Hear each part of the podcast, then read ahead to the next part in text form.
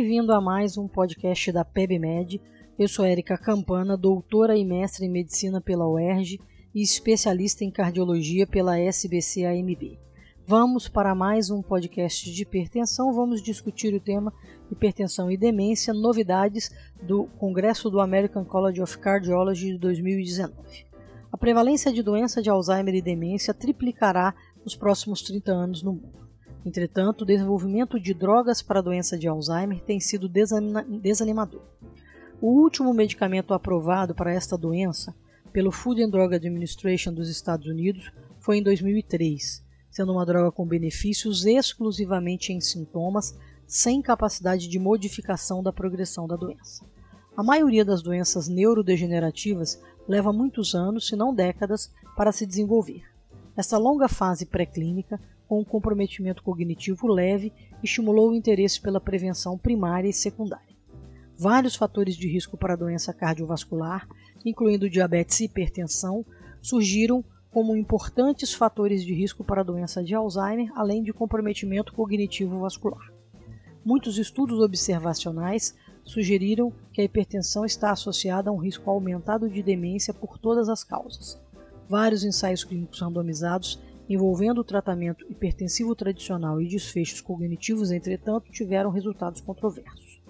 Dois estudos publicados recentemente foram desenhados para tentar responder se o tratamento antipertensivo intenso, objetivando um alvo de pressão arterial sistólica mais restrito, poderia reduzir a progressão de quadros cognitivos.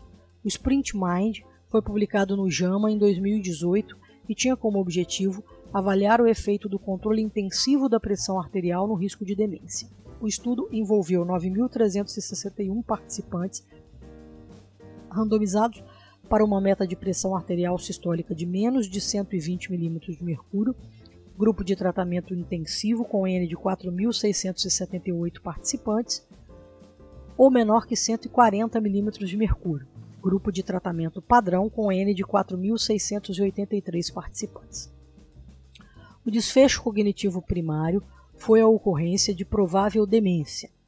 Os resultados cognitivos secundários incluíram comprometimento cognitivo leve e um desfecho composto de comprometimento cognitivo leve ou provável demência. Como resultado, uma meta de pressão arterial sistólica de menos de 120 mm de mercúrio, em comparação com uma meta de menos de 140 mm de mercúrio, reduziu significativamente o risco de comprometimento cognitivo leve e do desfecho secundário, taxa combinada de comprometimento cognitivo leve ou provável demência. Entretanto, não resultou em uma redução significativa do risco de provável demência, que era o desfecho primário, sugerindo que o controle intensivo da pressão arterial sistólica poderia reduzir o desenvolvimento de comprometimento cognitivo leve, porém sem redução da evolução para a demência.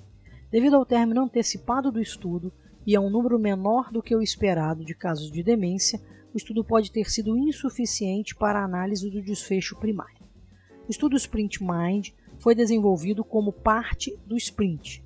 A avaliação cognitiva e de demência continuaria por quase três anos depois que o estudo Sprint terminou, funcionando como uma fase de coorte, totalizando um acompanhamento médio de quase seis anos.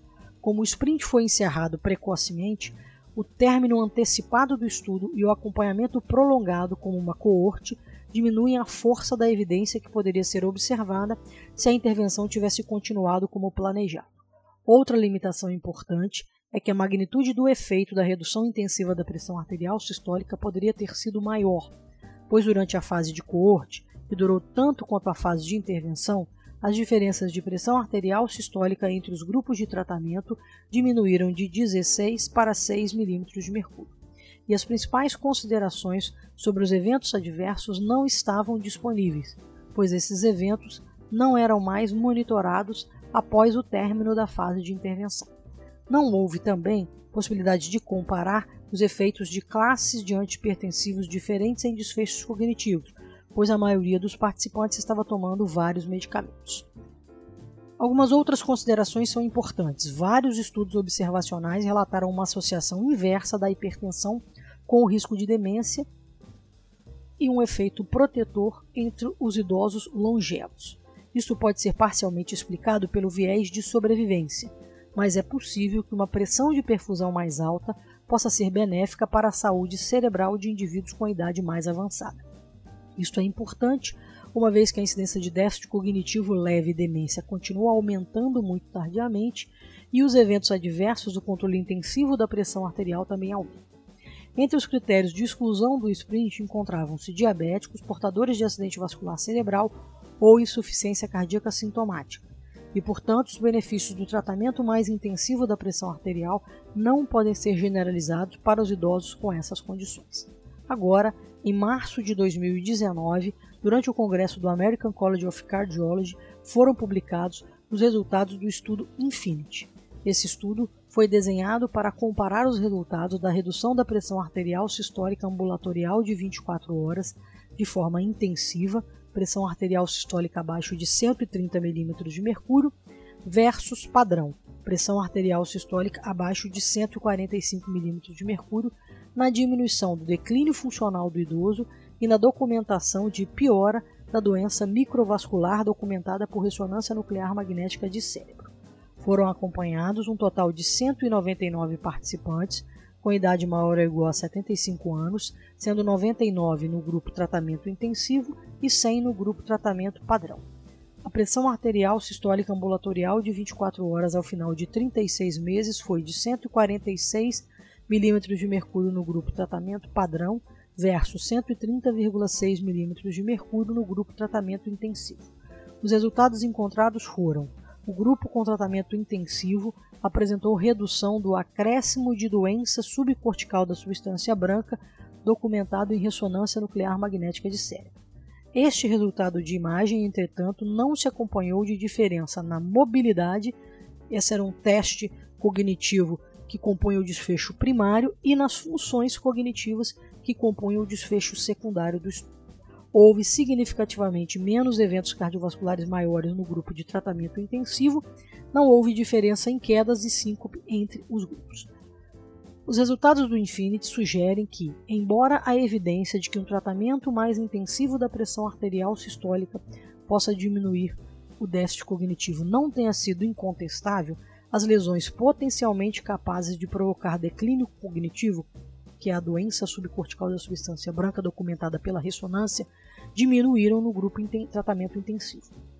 Este achado pode sinalizar para a necessidade de um maior tempo de seguimento para se observar mudanças em desfechos duros como demência e déficit cognitivo maior. Outro aspecto que merece ser considerado ao olharmos para os resultados desses dois estudos é a discussão sobre prevenção primária e risco residual e a conexão entre saúde cardíaca e vascular e a saúde do cérebro, que vem sendo cada vez mais estudadas. Neste contexto, o aumento da prevalência de fatores de risco para doença cardiovascular em crianças e adultos jovens, mesmo numa faixa de pré-hipertensão, quando a pressão arterial sistólica está entre 120 e 140 milímetros de mercúrio, que pode durar muitas décadas, pode ser prejudicial para a saúde do cérebro. O estudo Cardia demonstrou que uma carga maior de elevação da pressão arterial sistólica desde os 25 anos até a meia-idade estava associada a pior desempenho em vários testes cognitivos na meia-idade, com uma média de idade de 50 anos. É possível que depois de anos de hipertensão, com alterações degenerativas cerebrais, não seja mais possível reverter o quadro. Talvez o tratamento intensivo possa retardar a evolução, mas não reverter os danos a órgão-alvo estabelecidos. De certa forma, o sprint, em sua análise pré-especificada de subgrupos, sinalizou para, um, para este contexto quando os grupos com doença cardiovascular e doença renal pré-existente demonstraram ausência de tendência a benefício com o valor de alvo mais rigoroso da pressão arterial. É possível que o grande paradigma da hipertensão seja não o quanto mais baixos os valores de pressão melhor, e sim o quanto mais cedo melhor, ou seja, quanto mais precocemente identificarmos a agressão vascular, antes mesmo de que ela esteja suficientemente avançada para promover elevação dos níveis pressóricos, mais eficientes seremos na prevenção de danos a órgão-alvo e na redução do risco residual desses pacientes.